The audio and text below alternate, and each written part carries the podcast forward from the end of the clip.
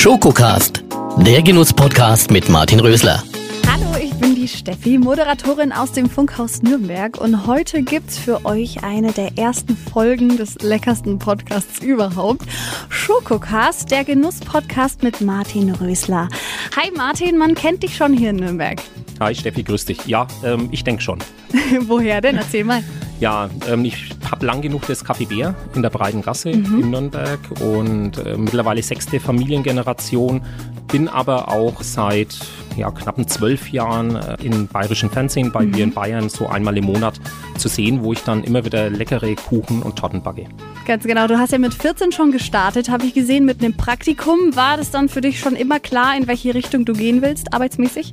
Also arbeitsmäßig ja, war klar. Äh, Schule ist nicht so präferiert mehr und äh, mir hat die Backstubenluft, die ich auch als Kind schon immer mitgeschnuppert habe, mhm. dann so gut gefallen, dass ich eine Lehre gemacht habe, dann mhm. noch als Geselle mal in Bayreuth in München gearbeitet habe und so und dann nach der Meisterausbildung bin ich dann auch zurück ins Café gegangen zu meinen Eltern. Und seitdem arbeitest du dann auch dort? Seitdem bin ich dort festgefangen sozusagen. Sehr schön.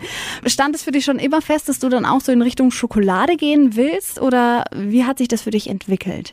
Also das Thema Schokolade war zu Beginn meiner Ausbildung, meiner Berufszeit ja, ein Teil von der Ausbildung. Das mhm. war jetzt nicht so ganz speziell. Damals gab es halt Vollmilch, weiße und Zartbitterschokolade. Mhm. Recht viel größer war der Horizont für mich damals nicht. Ich habe die Liebe zur Schokolade tatsächlich die letzten Jahre entdeckt. Da hat sich sehr viel getan. Auch in Bezug dessen, dass mir vor guten zehn Jahren einen Schokoladenhersteller mit der Firma Valrona ins Boot oder an Bord bekommen haben in die mhm. Backstube, die wirklich exzellente Kuvertüren und Schokoladen hat. Und die haben so eine Vielfalt von Schokoladen, dass ich dann gesagt habe, Mensch, da ist doch eigentlich mehr als nur Vollmilch, Weiß und Zartbitter. Und habe dann vor zwei Jahren von der Ausbildung zum Schokoladensommelier erfahren mhm. und habe mich dann angemeldet und bin dann gleich noch mit reingerutscht, weil da einer abgesagt hat. Und dann haben sie mich angerufen und haben gesagt, übernächste Woche geht's los, hast du ja. Zeit?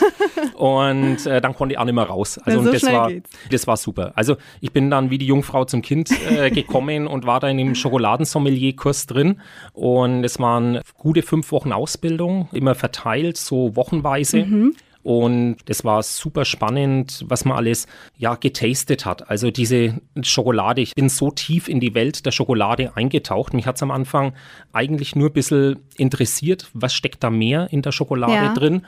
Und das Thema brennt in mir. Sobald Schokolade in meine Richtung kommt, fängt die an zu schmelzen, weil ich so brenne dafür. Man sieht es ja an. Und ja, es ist einfach, wenn ich anfange über Schokolade zu reden, das ist für mich so ein schönes Gefühl, weil die Schokolade einfach wirklich eine tolle Aromenwelt bietet. Es bietet mehr als nur quadratisch oder lila. Mhm. Es ist klar, jeder kennt Schokolade, egal wo ich mit meiner Schokolade hinkomme oder egal, was ich mit Schokolade mache. Die Leute sind glücklich, so wie du auch hier. ja. Und äh, ähm, da springt auch von dem Gegenüber eine Begeisterung rüber. Und wenn man denen ein bisschen die Welt der Schokolade näher bringt und sagt, was man alles so schmecken kann in der Schokolade, ja. dann springt da immer der Funke zurück. Und das ist für mich dann so, andere Leute für Schokolade begeistern. Das ist das, was mir äh, durch die Ausbildung wirklich richtig gefällt und wieso ich auch hier so strahle jetzt. Es gibt ja auch Backbücher von dir. Man sieht dich einmal im Monat auch im Fernsehen was backen und ich finde, Backen und Schokolade ist schon nochmal ein großer Unterschied. Wie war das für dich? Ja, gebe ich dir recht. Wobei Schokolade machen, also der Schokoladensommelier, die Ausbildung, die ich gemacht habe, heißt jetzt nicht, dass ich selber Schokolade mache, mhm. sondern der Schokoladensommelier ist jetzt nicht äh, ausgebildet worden, um Schokolade selber zu machen, okay. sondern um die unterschiedlichsten Schokoladen, die es auf der Welt gibt, auch zu schmecken, zu erschmecken, mhm. die Aromen rauszuschmecken, die Unterschiede festzustellen und am Ende des Tages dann auch beurteilen zu können, welche Schokolade ist gut und mhm. welche passt zum Beispiel zu einem schönen Prosecco. Da gibt es nämlich schon Riesenunterschiede. Ja. Und diese Food Pairings, die wir auch in der Ausbildung gemacht haben, sind da auch das Spannende. Und da kann ich halt dann einfach sagen, ich habe mit einem Freund, mit Jörg Haberberger vom Königshof, auch mhm. schon ein Schokoladenmenü gekocht. Oh, also das okay, heißt, wow. fünf Gänge, jeder Gang Schokoladenanteil drin.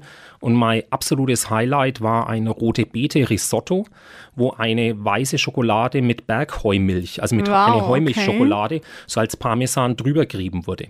Und diese weiße Schokolade mit diesem Heumilcharoma in dem rote Beete Risotto, das war zum Reinlegen. Das also ich mir spannend vor, ja. Ja, das war auch super, vor allen Dingen in der Entwicklung war das spannend. Also wir haben wirklich probiert, wo er hat, wir haben so das Essen so ungefähr, das mit die Menüabfolge festgelegt.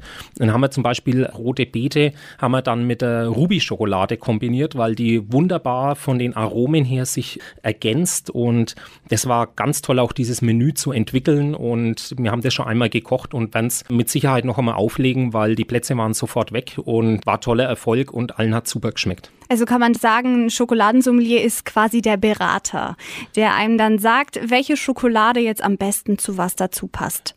Genau. Und mhm. der dir natürlich auch erklärt, was ist in der Schokolade drin, der einfach ein bisschen mehr über die Schokolade weiß, als jetzt nur das, was auf dem Etikett draufsteht. Und ich habe gehört, du musstest quasi auch eine Abschlussprüfung machen oder eine Abschlussarbeit. Wie mhm. sah das bei dir aus? Allerdings, ja. Also am Anfang haben wir nur alle belächelt, so eine kleine Arbeit dazu und Prüfung. Und dann haben wir gesagt, naja, da werden schon alle durchkommen. Mhm. Äh, von den 13 Teilnehmern im letzten Kurs sind sechs durchgefallen. Oh. Es sind nur sieben durchgekommen. Und ich habe eine Projektarbeit gemacht. Also es war tatsächlich wie so eine kleine Bachelorarbeit und es muss jeder ein Projekt machen, was mit Schokolade zu tun hat. Mhm. Und nachdem ich klar als geborener Nürnberger und Konditormeister in Nürnberg und schon immer mit den Lebkuchen groß geworden und äh, ja. für Nürnberg ist ja Lebkuchen eine große Bedeutung ja, auch. auf jeden Fall. War für mich klar, ich mache ein Produkt, was mit dem Nürnberger Elisenlebkuchen zu tun hat. Das hat begonnen, dass ich im Prinzip gesagt habe, ich will so einen Elisenlebkuchen, einen gebackenen Elisenlebkuchen mhm. als Schokoladenprodukt entwickeln. Also das heißt, ohne gebackene Einlage, okay. sondern nur rein Schokolade, so ein bisschen in die Gianduja-Richtung mit den Gewürzen, mit den Aromen der, mhm. des Lebkuchens und natürlich auch mit der Form. Und was für mich noch wichtig war, das Mundgefühl. Also das heißt, ähm, das waren so meine drei Zielsetzungen. Ja. Also in Form, Geschmack und Mundgebung einen Elisenlebkuchen nur aus Schokolade zu machen. Mhm.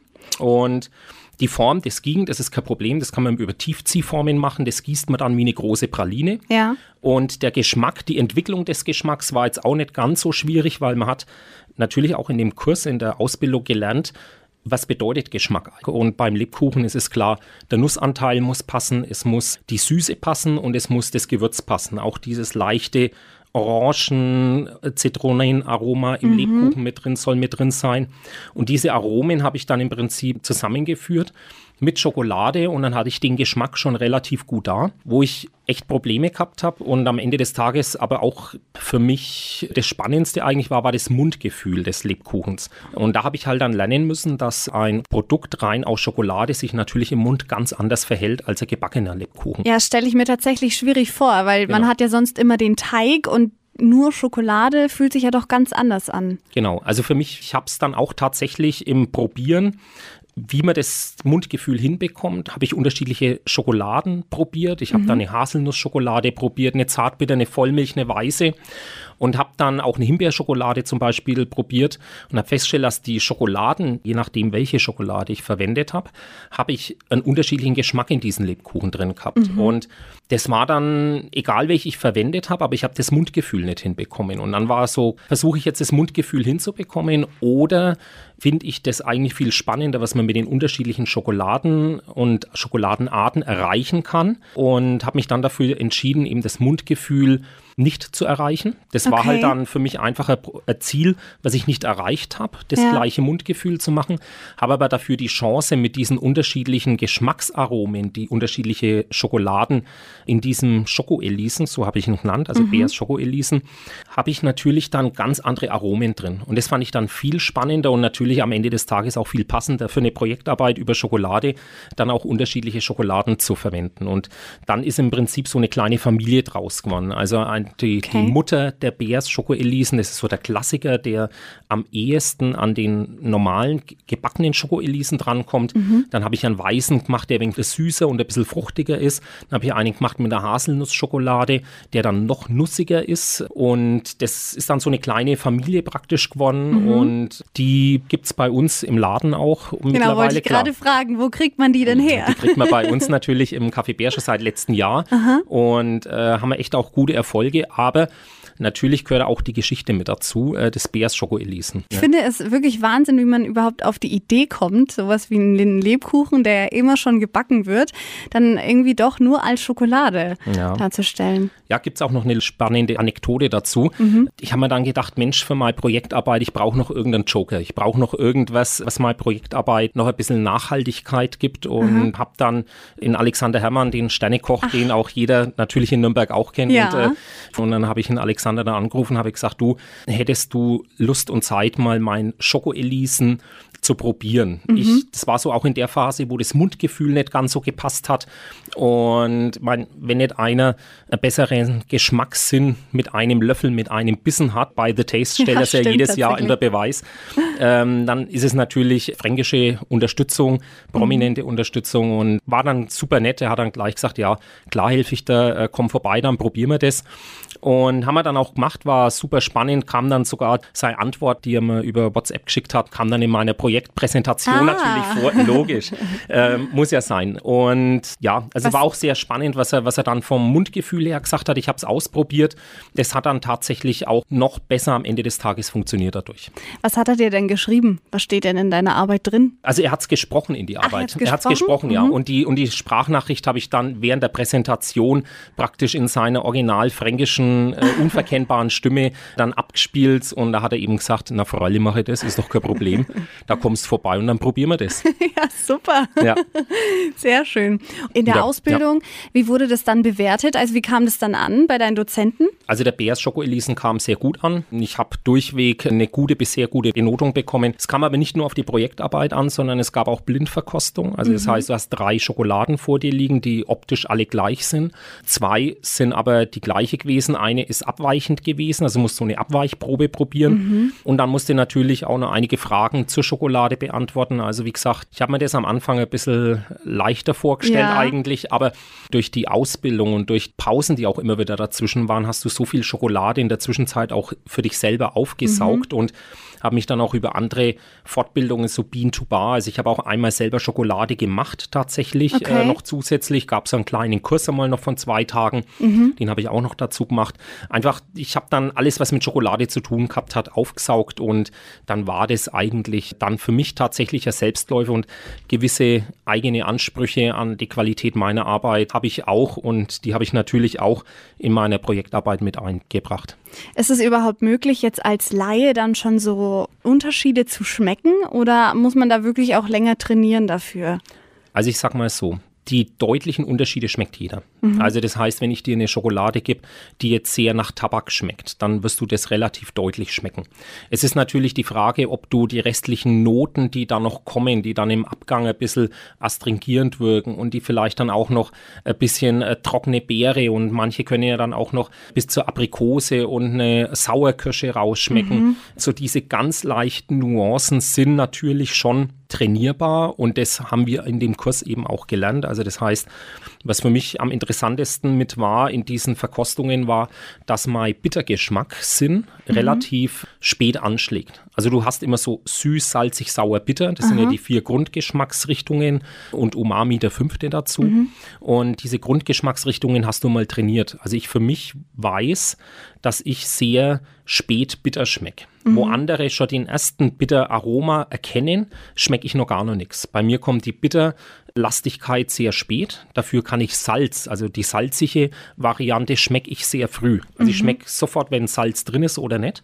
Was bei mir aber auch immer bedeutet, wenn in einem Essen zu wenig Salz drin ist oder fast nichts drin ist, salze ich immer nach. Ja. Da habe ich so meinen eigenen Geschmack auch einleveln können und weiß daher, wie gesagt, bitter kommt bei mir relativ spät. Und welche Empfehlung hast du denn, wenn man jetzt hochwertige Schokolade haben möchte, da vielleicht nicht zu viel Geld ausgeben kann? Auf was sollte man da achten? Es ist ja so, es, man muss grundsätzlich unterscheiden zwischen Industriekakao und edlen Kakao. Der Industriekakao, der tatsächlich eben in diesem günstigen Segment liegt, der ist einfach, wie es der Name schon sagt, industriell auch verarbeitet worden und mhm. wird in großen Plantagen vielleicht auch nicht ganz perfekt, sage ich einmal, angebaut. Und wenn man ein bisschen mehr Geld für die Schokolade ausgibt, und dann einmal schaut, dass man vielleicht da auch äh, Direkterzeuger hat, dass von den Bauern vielleicht, dass da noch die Plantage genannt wird auf der Tafel zum Beispiel, dann ist das schon auf jeden Fall was, wo den Kakao edler macht und mhm. wo auch die Wertschöpfungskette dazwischen direkter macht und dadurch wird das Ganze teurer. Also es steht und fällt einfach mit dem Einkauf der Kakaobohne der ja. Hersteller und wenn die Hersteller natürlich einen gewissen Preis für die Kakaobohne zahlen müssen, dann wird die Schokolade dann auch dementsprechend teurer. Da würde ich dann natürlich den Tipp geben, ähm, lieber dann ein bisschen weniger mhm. und dann halt vielleicht eine Tafel nicht innerhalb von drei Minuten verspeisen, ja. sondern wirklich, wenn man mal eine hochwertige Schokolade sich kauft, äh, dass man dann wirklich die mal auch bewusst genießt und die dann einmal nicht reinschlingt, sondern wirklich in kleinen Stücken einfach einmal im Mund wirken lässt, wie ist die und das wäre jetzt mal Empfehlung dafür. Ich habe gelesen, es gibt ja eine Schokolade, die ganz besonders gut zu Sekt auch passt. Welche Sorte ist das? Also ich finde, welche sehr gut zu Sekt passt, ist weiße Schokolade. Aha. Die ist relativ süß, hat wenig Kakaoanteile drin. Das ist dann eher so die Harmonie im Mund. Mhm. Und das ist dann, wenn man den Sekt einmal so ein kleines Nipperchen vom Sekt macht, dass der Gaumen ein bisschen befeuchtet ist mit dem Sekt, dann die Schokolade in den Mund nimmt, die Schokolade erst schön schmelzen lässt und dann kurz bevor sie weg ist, nimmt man dann noch einmal einen Schluck vom Sekt nach. Aha. Und dann vermischt man das einmal im Mund, so diesen Sekt. Also klar, man muss aufpassen, dass es nicht so arg schäumt. Aber dann vermischt man das Ganze. Und dann gibt es mit einer weißen Schokolade eine sehr schöne Harmonie im Mund. Mhm. Während du, wenn du dasselbe mit einer Zartbitterschokolade machst, ich sage mal so ab 55, 60 Prozent ungefähr Kakaoanteil, ja. wenn du das magst, dann gibt es eher so eine Disharmonie im Mund. Und mhm. das ist immer schön, auch bei meinen Tastings, die ich mache, das zu erkennen, dass es tatsächlich auch Leute gibt, die eben eher lieber dieses Gegensätzliche im Mund haben wollen. Also denen würde ich dann eine Zartbitter zu einem Sekt empfehlen, ja. während die Weiße eben eher so ein Gaumenschmeichler ist. Das hört sich auf jeden Fall gut an. Ja. Ich glaube, wir müssen jetzt dann noch eine Schokolade holen. Hm, können wir. Sekt brauchen wir dann auch dazu. Oh ja, den haben wir schon ja. hoffentlich im Kühlschrank. Ich bedanke mich bei dir für so viel Info und ich glaube, Gerne. alle, die jetzt ein bisschen mehr über Schokolade wissen wollten und was du machst mit deinem Schokoladensommelier, was da überhaupt dahinter steckt, sind auf jeden Fall heute auf ihre Kosten gekommen. Und es geht natürlich auch noch so weiter. Nächste mhm. Folge, da wird es lecker wieder, würde ich sagen. Klar, immer wenn es um Schokolade geht. Und es wird sogar gebacken. Kannst du kurz mal erzählen, was denn passiert? Ja, also wir wollen in der nächsten Folge einen Schokokuchen machen, so einen mhm. kleinen mit einem flüssigen Kern. Klar, oh. nur über Schokolade reden ist am Ende des Tages langweilig. Mhm. Wir wollen auch da mal in die Backstube gehen oder äh, zu euch nach Hause in die Küche und wollen da dann einfach einen kleinen Schokokuchen machen, wo so richtig Schokoladengenuss, so lauwarmer Schokoladengenuss, halbflüssig, das ist so oh. unser nächstes Ziel. Ich stelle mir das ganz gut vor. Also ich muss sagen, ich bin eher so die Fraktion Kochen und Backen ist nicht so meins. Deswegen ja. bin ich ganz schön gespannt dann. Dann werden wir das in Zukunft ändern müssen. Sehr gut, dann ja. freue ich mich. Ich mich auch. Schokocast, der Genuss-Podcast mit Martin Rösler.